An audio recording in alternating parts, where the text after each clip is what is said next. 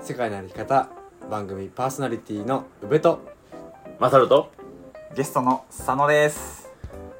また来たね。あれデジャブこれ？この番組は世界一周とロングトレーの旅をしてきた宇部とマサルが日常の気づきや旅から得たこと学んだこと旅の人などを踏まえてお話しする番組でございます。ええええ。本日は何日ですか？本日はね11月の13日土曜日でございますねあー土曜日ですか？はい誰ですか？ご存知ない？ご存知ない？前ちょっと前ちょっと前に出たあの佐野って言うんだけどご存知ない？え実はですね、えー、今3人で初の対面収録ですね。いや初めまして。いやはじめまして梅さ初めましてん。やっと会えたね。そうなんですよね。あのえっ、とニセコにこの前僕が行っててその配信をしたんですけど、はい。まあゆうちゃんと佐野さんがお店のねお手伝いに来てくれるってことで、えーまあ、来てくれたんですけど、はいはいあの収録しな間に合わんっていう。何時ですか今？今ね、えっと11月11日の1時7分、うわ。え攻めてる。ー深夜というか早朝というか。僕の中ではもう寝てる時間です。いや全員寝てる時間。全員寝てる。なはいまあその前にちょっとまあ佐野さんねなんでおんねんみたいな話もありますけど、そうですね。はい。まあやっぱりあのブルーベリーのねあはい。クラウドファンディングの現状報告を、えーしておきましょうよ。行きましょうよ。はい。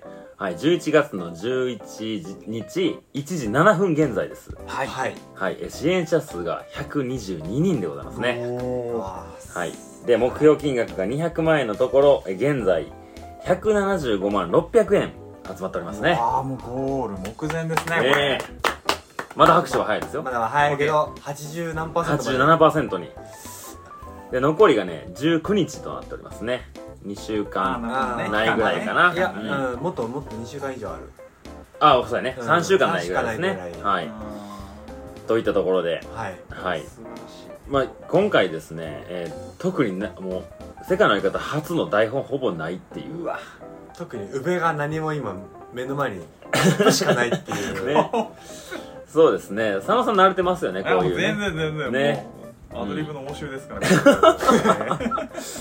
でねあのちょうど今日ねえっ、とまあ現場作業してたんですけどあの平山ファーム様からはい。差し入れということであ平山ファームさんにトマト農家とお聞きしてるんですよ。なのに、僕もそうですよ。ですよね。なのに、うん。みかんジュースが送られてきたんです。あの箱でなのでちょっともうね夜も遅いんですけど僕はこれをいただきながらはい。やっちゃってください。はいじゃあちょっとまた明日朝ね。朝二人ちょっとねはいちょっとここで。音だけ。はい、あいい音。いただきます。いい音してる。はい、いただきますみかんジュースなんだね。酒じゃないっていう。いやーこの時間にみかんジュースありですよ。ああええなぜ飲まない？なぜ飲まない二人とも。歯磨いちゃったから。歯磨いちゃった。またまた磨けばいいよ。歯磨いちゃったんだ。はいもう今回はねあのエンディングもオープニングももう本編も何もないですよ。はい。えもう本当にとにかく取らない取らねばっていう取らねばっていう回ですね 今回は。3人もいるし。ええ僕もパソコン閉じようかなってえああ感じいい声声声台本ほぼない。一応一応台本なしで。はい。じゃあまああれですね。初めてこう二人が対面したのでそうですね。ちょっとどうだどんな感じだったのかなっていうのを。じゃあ、はいはいはい。えーゆうちゃんからちょっと佐野さんどんな感じだっていうのを。僕も佐野さんはラジオでしか知らなかった人だそうだね。けど、ね。結局インスタとか見てるとあこの人が佐野さんなんだっていううん。写真とか、うんあのレストランの前で写真撮ってる写真とかあったんはいはいで、あこんな感じなんだっうん。ていう印象。のその、ラジオで聞く声。はいはいはい。で本人を目の前にして思ったのがあ意外と身長高いんだなみたいおお高いそ高い。れみんな言う高いよね。な思いのほか178ありますからね。巨漢100巨漢。いやで178以上に絶対見えるね。ああそうやな。よう言われるわそれ。うん。でやっぱりラジオと同じようなねおそうですね。うまいとか。そうですねうん、そういう印象が僕はうんうんあって、うんまあそのままそのままかなみたいな。そうやね。うん。でまあ一応こう現場に、えー、と僕が初めにいてでまあそれぞれの時間で来てねっていうのであー。で佐野さんが先聞いてたのね。あーそうね。うん。でまあ初めてこうゆうちゃんが後から来てまあ初めましてで。はあのじゃあその流れでどんな印象でしたか？いいやなんかあのーまあこれ言っていいか悪いか分かんないけどよ。はい。なんかそのラジオの感じはやっぱりどうも緊張しいの宇部さんうん。のイメージがやっぱ強くて、うん。どうしてもねあの初回配信の時ね世界の相方第1話エピソード1ですよ。え。のイメージが強くてで俺きよちゃんにね、うん。わざわざこうあれ宇部さんすげえ緊張してないって LINE 送るぐらい 緊張してる方なんで、はい。あど会った時どんなんなんかなと思ったけど、会ったらめちゃめちゃフランクで。えほぼ一人で喋ってたよね。そう。で、ね、あの、まあ、今日さ、ね、あの、作業手伝い終わって、みんなでちょっとこう、まあ、あの緊急事態宣言もね、開けたんで、まあえあの、居酒屋の方に皆さんで、そうね。手伝い久々のあの飲み放題っていうそう、の飲み放ですよ。ええ、1時間半の飲み放。で 1500円。え延長しま延したよ長しました。ねそう延長して2時間でね。ええ2時間ね。やりましたね。で、その、もう、2時間、8割方梅さんが喋ってて、オラ驚いたね、オラ 俺じゃない、オラ驚いた、本当に。だから、こんな喋る子やし、ユーモアある子なんやなっていうのが、これを僕引き出せない僕のねやっぱこういやいやいやいや、だけどその、ね、まあ本人も言ってたけど、そのボタンを押すと途端に緊張するっていうのが、うん。これはもったいないっていうので、今日はちょっとそこのね、ああの、上さんの良さを引き出せたらなと思いながら。ちょっと僕一人じゃなかなか力不足だったんでそうやね。佐野さんもぜひ力貸していただあ、いえいきたいんですけえ、あのそういうこと言われると一気に喋れない。もう今回本当に何もテーマがないあでそうなんですよ。はい。フリートークっす。逆にそっちの方がやりやすい。すああそうね。ああ、そうやな。あうん。文章あると読む。ああ癖がねやっぱり。でもあのやっぱ一つぐらいテーマを置いとかないと何にすがっていいか分かんなくなるのでどうしましょうか。何も決めてないんですけど。なんかありますか？えー、どうよ。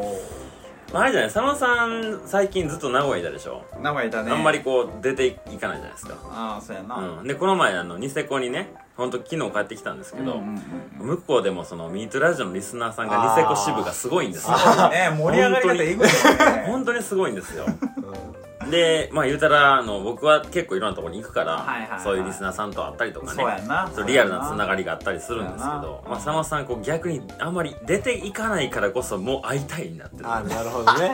本当今今ニセコ行ったらすごいことになるよ本当に。神格化されてんの。うん、っていうのでちょっと今お思いついたんやけど、ええ。あのちょっと SNS からのこう人の出会いみたいなところをあちょっと少しテーマに。に置きたいなと思って。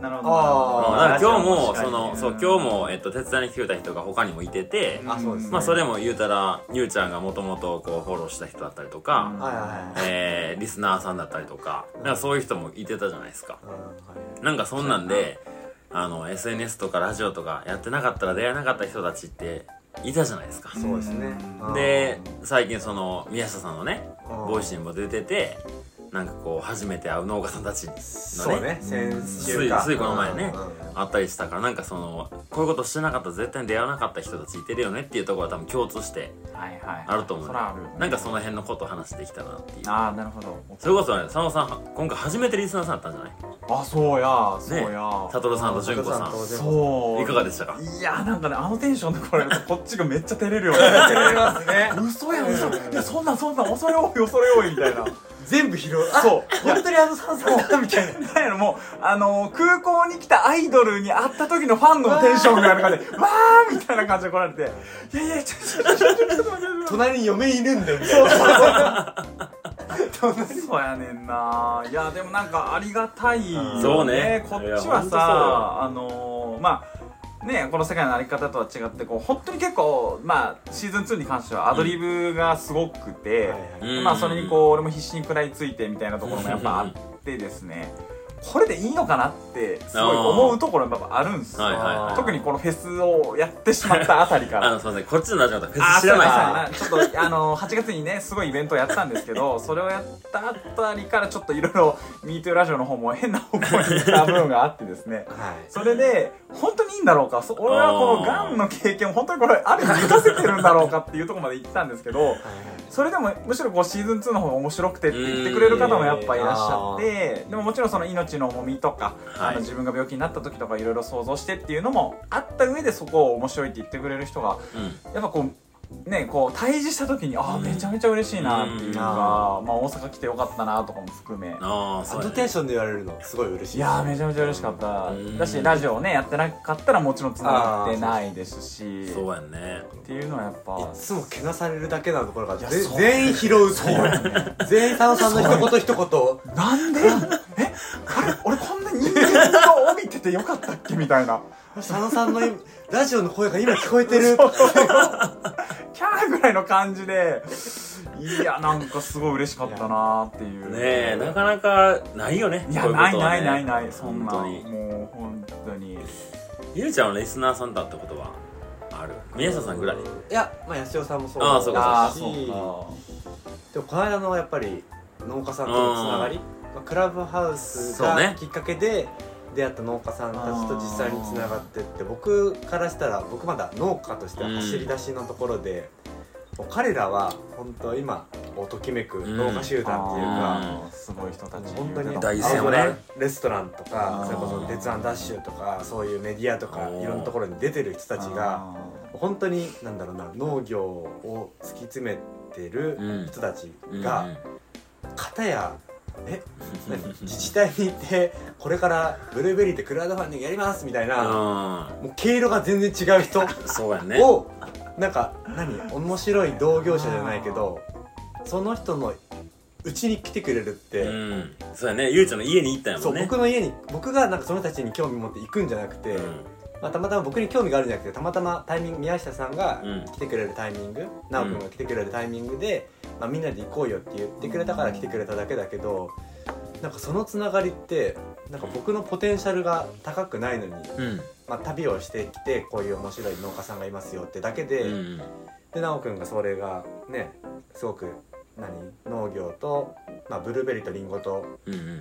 面白いこと一緒にできれば面白いよねってはいはいはいいうところから、みんなが輪をかけてあのクラブハウスでつながったんだからっていうので来てくれて、うん。それってやっぱこの Voicy とかそのポッドキャストやってなかったらまずありえなかった出会いうんなわけよ。うんうんそこのつながりっていうのは、まあ、まだ始まったばっかりだけど、うん。僕も彼らみたいな実績をどんどんなんだろうな作っていってそうね。な対等に彼らに対しても、なんかこんなブルーベリー農家さんがいるんで紹介したいですよって言われる、うん。まだ言われる立場ではないっていうのは分かってるから、うんなんかそこら辺をすごくなんか引っ張ってくれてるっていうか同世代だけど先駆者として引っ張ってくれてる、うん。まあ、同世代のつながりができたっていうのはやっぱり、うん、そそういう世代の農家さんってそんなやっぱ多くないの？いやいると思うよ。だからやっぱり SNS っていうのがあ発達発達はしまあ結構ね活発にみんなやるやってると思うんで20代30代っていうのが。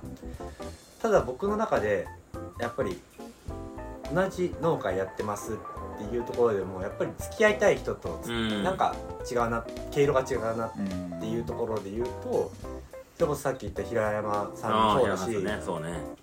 結局やっぱり農業ってどんだけ糖度が高い、ね、農作物できるかっていうよりかはどんだけ美味しい農作物ももちろんそこってうん。大事だけど、そこって結構どんぐりの背比べ的なところになってくるとしたらやっぱり結局誰から買いたいかって話になってくると思うんですよ。そしたらやっぱり僕はね平山さんとのつながりを大事にしたいとか、うん。ももっとそういう人たちで自分と近しい人のものをなんだろうなアピールしたいとか、多分マサルもうんそうね。そういう風になると思うし、うん。で平山ファームさんには僕あの家の前までポストに ポポストカード入れに行って一応いなかったんや。そう家の中まで入って「ごめんください」って言ったけど誰も出てこなくて。でもポストカードをポストに入れてであのその日の夜ぐらいかな「え来てたんですか?」みたいになって。でまたそのお礼がまたトマト届くみたいな。もうええってっていうやつやな。いやほんとねあのやりすぎです。ありがたすぎてなんかそういうこと考えるとこの11月ってこの SNS のつながりがいすごく、ん。僕は僕でいろいろあったしマサルはマサルで北海道行ったりとかそあってう、うん、なんか話すことが多すぎんなとかってそうなんよね。で帰ってきたらこうやってみんな来てくれてさ。でこの週末もその来てくれたサトルさんって人がねまだえっとあの天泊をしたことがない山でテント張ってんだことがないから、えーなるほどね。あ行きたいんですけどきっかけなくてみたいなんででなんかそれで行きましょうよってこの週末、うん。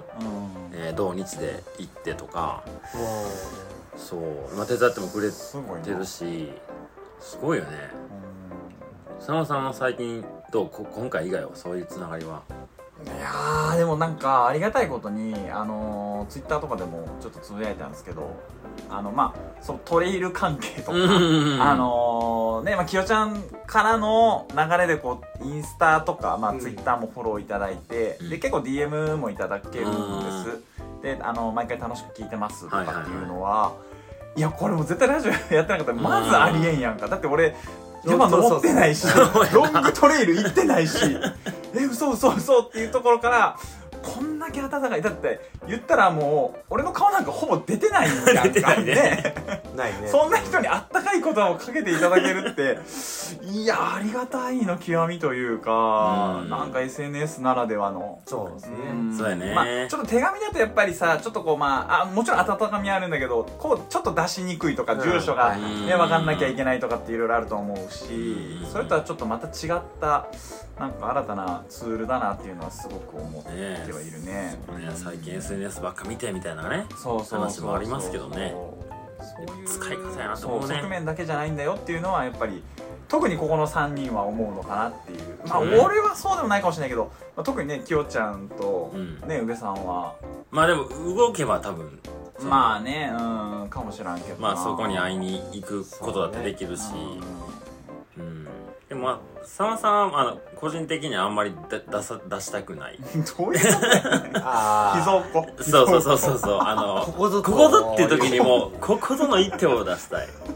もうなんて会いたい人たちのもう気持ちを高めて高めていやまだまだ合わせませんよ。つってでもあれやろ9回裏2アウト 2ストライク3ボールの最後の1球だけ俺投げるみたいな感じやろ。であのなんか乗り物に乗ってくるような。1球で終わるんかい締めて。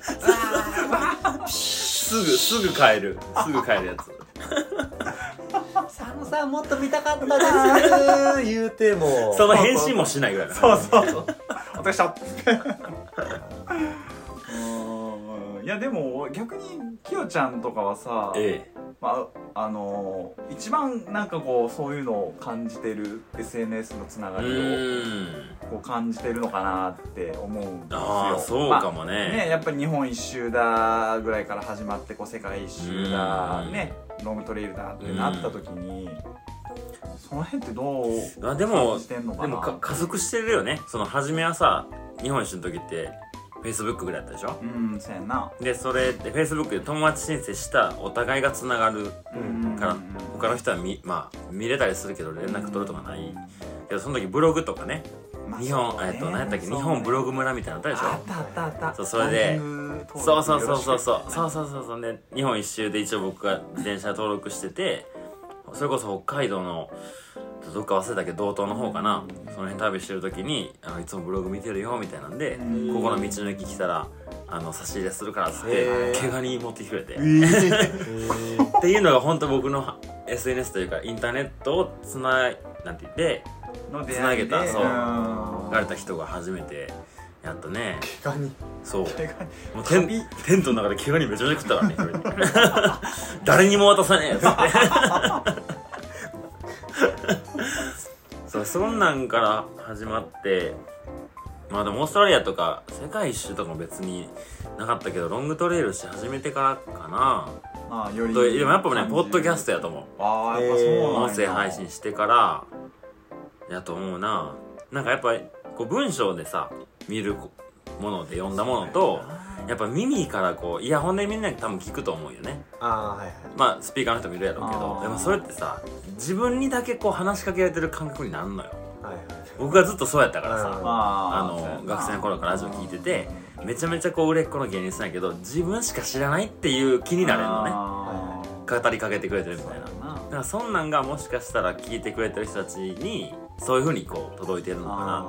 だから連絡もなんてただの文章を読む人よりか情報はみたいな感じそうそううよりかはそのいつも聞いてるあの人っていうのがあるんかもしれん。うん。だからまあなんかこう旅の中のよ今までの出会い方とちょっと形は変わったけど、そうん、なんか僕はそんなにこうすげえことが起こってるとは思ってないかな。うん。なんか一つのこう時代の流れでうん。そういう風な出会い方があるんだなっていうところで思ってるかな。すごいあの広がりも大きいし楽しいなと思ってますね。うん。旅してた時なんかまあフェイスブックがメインだったよねうちらの時、うんそうやね。動画も撮らないし。そうやね。動画ないでしょ、動画ない。うん。世界一の時動画撮ってないもん。へえ今だったら縦型の動画をひたすら撮るとかってあるけど、うん。うちらの時は mixi やミキ mixi ですね mixi のねコミュニティの中に入ってえそうそうそう。なんかどんな道具いりますかとかえそこで mixi の中で連絡取った人と会ったりとかしてたあしてたしてたあ普通に。やっぱあったんや。あのー、そうねなんか、うん。物渡すからやってよとか、えー。でも逆にそこでなんかあのー自分の場合はすげえ急いでたから急ぐ必要あんの？っていうのを言われてめっちゃハッとして、全然ない全然ないみたいな。別に次の出社先決まってないしみたいな。帰る理由あの病院に帰る時ぐらいかなみたいなうん。検査ぐらい検査ぐらい。そうそうそう。っていうのもあったっていえ結構うのは結構ありました。日本出身そういうつながりあーでもうん23人だったかな当時はでも。なんかあんまりね今ほどその SNS への出会いっていうところが、うんうん。まあ、あんまなくて。うんうんうんでそっからうんそうだね。あったのは1人2人だったな当時は、うん。声かけてくれる人も少なかったし、まあそうやねその頃からだって佐野さん日本一の時何年前？もう10えーと13年前。13年前よね。まあそういう時からそういうのを駆使してこう出会いはあったわけだよね。まあねゼロではなかったね。うん。でもやっぱ、うん SNS で出会ったって結構限られるっちゃ限られるよね。旅先で。うん。うんなんか僕らも2015、6年うん。旅してた、うん。僕らとマサルはねうん。旅してたけど結局中南米旅した時に、うん。SNS で「あどこどこで一緒に落ち合います落ち合いそうですね」っていう見ず知らずの人と出会うってのってうん多分今だったらもっとインスタとかでね先に繋がっててはいはいはいはあこの人近そうだから連絡取れそうっていう発想ってあると思うけど、言うても僕らってうん現地でやっぱ友達作ってたなそうね。感はそうね。ある。うん。でそれこそウユニ塩湖で仲間探して、うんっていうのも事前に何？ウユニ塩湖にこの日に着くからいそうな人をピックアップして SNS であ募るでやってない人もいると思うけど、ーでも多分そっち楽しいとは思わないよね僕たちはねうん。だからそのた旅先ではそうはしてないかもこの日本にいて日常生活とかの中では全然楽しいと思うけどうんそれをこう例えば今度歩きにロングトレイル誰が行くかなとかちょっと初めに検索してあの人いつ出発するんやったらあの辺に出発してとかっていうことは面白くないと思う。ああそうね。あの人もこのぐらいに行くからここに行ったら自分もああいうその人と、うん。まあ、近くで楽しめるかなってうん。いうのはそれ楽しみ一個減らしちゃってるよねみたいな。そうそうそうねそう。それはねあるかも。だから言うたら話合わせりゃさ何日に出発しましょうとか言えるわけやん。あそうね。うん、例えば今年この道歩くっていうのをいろいろ調べれるからさそれちょっと面白くないなっていうのはちょっとあるな。うんそうね。今のなんか PCT、ね、今年歩く歩かないっていう人たちの話聞くと、う結構パーミッション難しいからんそうね。なかなかそういう話って無理じゃん。実際のところ。うん。でもじゃあ仮にでき日にちを合わせられるとして私この日にち歩くんですけど、いつ歩きますか？っつってじゃあ私もこの日に歩きますっていうので、じゃあ仮に1日とか同じ日に歩き出したっていうのを先に決めちゃうとう、んうん。すごく多分後々の居心地悪さってそうね。あ絶対あると思う。あるあるやろな、まあ今さ日本人はまだそういうトレイルにたいっぱい行ってるけどそんな多くないやん。多くない。ねでもしかしてアメリカ人ではあるかもね。なあ。るだろうね。あるかもしれないね。人によってうん。は、うん、なんかそのハイキング系のなんていうインフルエンサーまでいかんかもしれんけどああ言ってたね発信してる人同士でそこで会うとかはあるのかもしれないね。うん。なんかそのリーダー的な人がいて。あそうそうそうそう、うん、今年ねその歩く中で経験があったりとかこう発信力があってみたいな人を中心にみんなが集まってくるトレイルファミリーみたいなトラマリーって言ったりすんねんけどっていうなんかどこどこのトラマリーに入ってるとまでいかんけどその人たちのとこ属してるよっていう所属的な感じ、うん、みたいなこともあったりするらしくて、まあそれはちょっと僕たちはあまり楽しいとは思わないよね、まあ、もちろん楽しい人は楽しい人でいてると思うけど。まあやってみないと分かんない。やってみたら分かんないけどね。まあ英語が喋れないそこまで喋れないんでそんなもうああーみたいな感じだから。あそうやな。絶対無理だと思うけど。うんあはーで終わりやね。ああはーっつってーでもこの本当音声配信を始めたからこそ SNS の SNS につながるところっていうのはそう。それすごい。大きい本多分ねこの「世界の歩き方う500人聞いてくれてます」んうん。でも実際なんか向こうから向こうからって言ったらあれですけどリスナーさんがうん。アクション起こしてくれるのって多分20人とか30そうね。人とかいて、多分それぐらい。うん。それでも多い方が多い方だと思う、ん。で、まあ、それこそ地元の人で聞いてくれてるっていう人もいてくれてるし実際うんうんに、そういう人たちとの距離っていうのはすごく普通他の SNS よりも近いうんうん。と、でこの今回のしあのクラウドファンディングをやってみて、あ地元でこんなに聞いてくれてるんだ。あっていうのがすごくあったーんですよ、うんだからすごくねそれが意外だったしうん。うんなんかうん。新しい発見じゃないけど、うん。なんか昔のつながりもう10年20年前のつながりを、まあ、今回こういう音声配信を通して向こうもながら聞きで聞いてくれてるうん。ってところでやっぱりその人の声聞くとあなんかむ昔懐かしいあっていう。ーなるほどね。僕は分かんないよその相手がどういう声をしてるかっていうのは。ただ一方的に僕が話してるだけだけどあ宇部が話してるあなんか懐かしいなみたいな、うんうんうん。あそのイントネーションとかそういうなんかあんまり相づち適当だなみたいな話とか うん。あこれ今今話話聞いてないなよくあるなとかっていう話もなんか言ってくれたりするのたまに、へだからなんかそういうので新しい SNS だけじゃない距離感っていうの、うん。その人個人とのつながりっていうのは改めてなんか感じますね。そうね。うんなんかこれからどどうなんやろうね僕らですらさ勝手にこう始めてしまってるものや。ポッドキャストそうね、まあ誰でもできるものなわけじゃないですか。これからこういう音声配信っていうのをみんながしだすんかな。だその S Twitter とか Facebook、Instagram っていうのはどんどんこう流れてさやっていくけどまあ音声配信の方が、まあ、ちょっと毛色は違うけどい多分もうちょっとこう発達発展していくと思うね。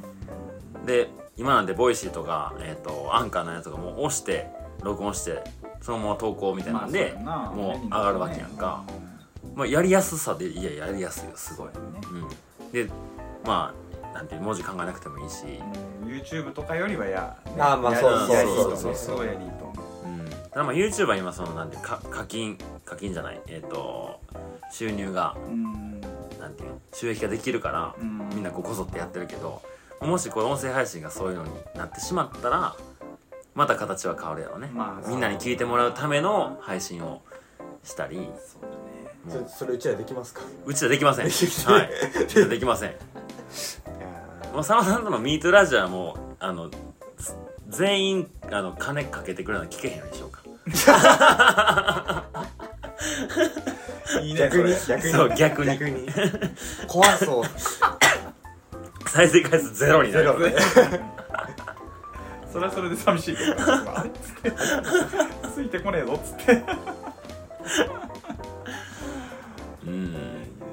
いやでも今日あった、えーまあ、大ちゃん PCT ね。うん。来年行こうとしてるはいはい。大ちゃんも SNS からつながったし悟さんも他の YouTuber のに僕がたまたま遊びに行って出してもらってそれからこっちにフォローしてくれて。そのなそういう流れがすごく。そう。でその純子さんって人も多分 SNS でこういうイベントやりますをイベント会場に京都の人やけどわざわざ六甲まで来てくれて、でいつも一緒にあいつもよく行くお店でもこういうイベントできませんかねって話を来てやしてくれてそこのお店とつなげてくれてで今日ね差し入れ美味しいいねやー。ああの宮下さんのあのそうねリンゴを使った。そうリンゴを使ったあのーなんだなんていうの？マフィンだ。マフィン。そアップルマフィンみたいうな。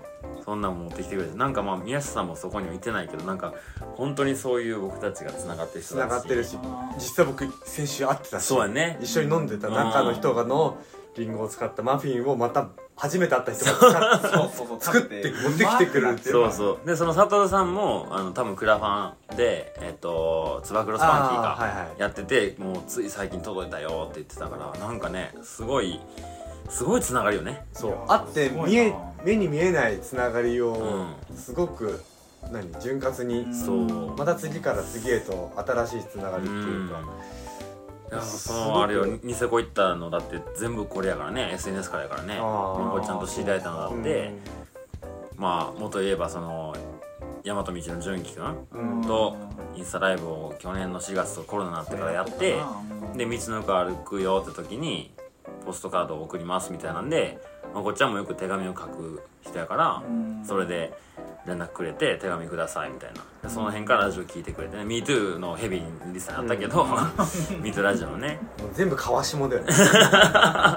細い方細い方。細い放送 MeToo ラジオ世界にある時間なみたいな。で結局それでイベントやりましょうって言ってくれてやったらすごいねたくさん人来てくれて。それこそ世界の生き方聞いてるよとかうん。ミートラジオ聞いてますみたいな本当に半分ぐらいラジオにさんだったんじゃないかな。そうだよな。すごいな気持ちが近しい人ができるようんできやすい SNS そう。でさイベントまあ例えば全然知らんとこで言われてやった時に誰来るか分からへんやん。でもあの会場に一応5時にスタートしますで4時半ぐらいから開けますで。でみんなこう「今日お願いします」みたいな挨拶をね、うん。10毎回、まあ、1234人ぐらいやけど「ラジオ聞いてます」って言われたけど「あどのラジオですか?」みたいな。もうそれで身内感が出る。あそうそうそう。それだけどあこのほぼ会ったことないけどみんななんとなく知ってくれてる人というかもちろんまこっちゃんが向こうでね広報活動たくさんしてくれたからすごいよあの子のうん拡散力はえ。なんかそういうのですごいね話しやすかったね。あな。うん。全然違うよね。全然違う。なんかやっぱりクラウドファンディングでいろんな人に支援してもらいたいけど、うん。自分の近しい人がうん。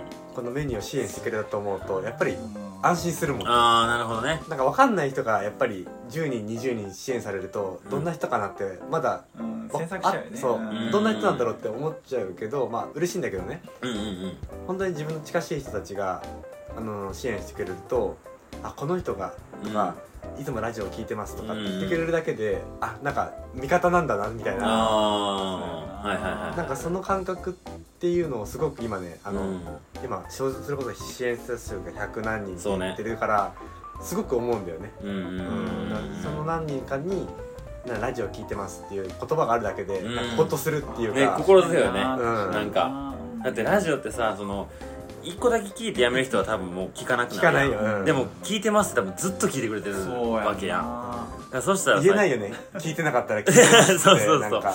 で今までのさ言うたら世界の方ってもうなんだかんだ100ぐらい上げてるわけやん。90何歩とか上げててさまあ佐野さんとだってもう2年目になってさ、まあそうやんな。合計多分何十回って上げてるわけやうんんだからそれ聞いてますって多分1から全部聞いてくれてるわけやんか。だからその会って初めましての人に伝えなくてもいいことをたくさんも知ってくれてるから。ああなるほどね。うん。だからすごいねなんかオプションの1言ったらもう10知ってくれてるみたいそうやな。ん。な今日それすごく思ったもん。そうやんね。そこはなんかあの、まあ、こうそういうふうに会えるのはなんか気持ちいいしね、うん。そうやね。うん、で向こうもすごいねあの、もう特に今日佐野さんの僕は目の当たりにしたけどあ あの佐野さんがみたいな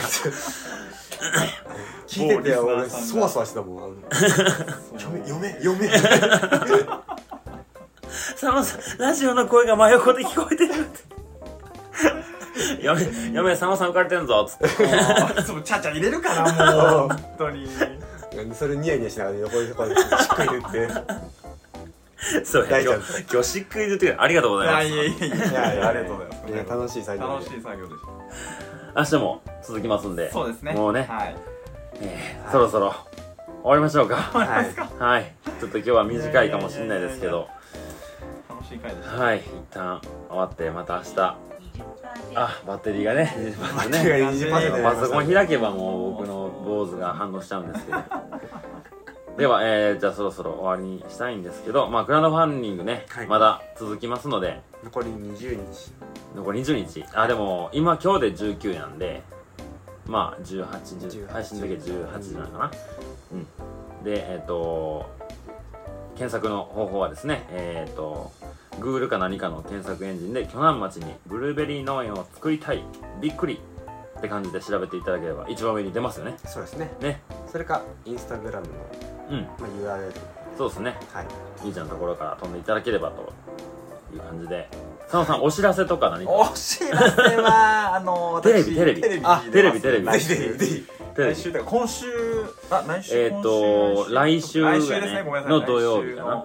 えー11月の20日の土曜日に、ええー関東ローカルで。おええ。はい。テレビテレ東で。えテレ東ではい。はい。生きるを伝えるという番組の方に出させていただきますので、はい。えー何時から？夜8時あー。54 4分。分。はい。から、あので出川哲郎のそうですね。何だっけあののスイカのヘルメットそうそうあれの後。そうそうそうそう。えー。充電させてもらえませんかあのまさかの後ということで。出川の次佐野。意外といい時間帯にいやそうですよ。佐野が、えー、9時から。関東ローカルデビューします ゴールデンタイムにぜひ。佐野が。はい興味ある方そうですね。見ていただけるとありがたい興味がなくてもそうそうですね、見まあ、こんな人間もいるんだぞと。そうですね。見ていただければなと思います。これを機会に。うん。はい。ああともう一つ大事なお知らせが。え？お知らせというかはい。番組の宣伝を。あなるほど。大変失礼いたしました。前回もしましたけど。今日今日これね今日これのために来ましたよね、はい。あの私ときよちゃんでやっております、はい。MeToo ラジオが、毎月1日15日配信ということでやっておりますのではい。ぜひともご覧いただければなあーご視聴いただければなと。ポッドキャストと Spotify の。はいそうですね、うん。はいやってますんでぜひとはい。もご視聴お願いします。よろしくお願いします。よろしくお願いします。はい僕の、えー、とインスタグラムの、えー、URL から飛びますのでよはいろしければ。はい。はいご視聴くださいということで。します。てな感じですかね。はい。はい。はい。ここまでのお相手は宇部と。マサルと。ゲストの佐野でしたありがとうございました。おやすみなさい。おやすみなさい。今日は寝ましょう。明日に備えてはい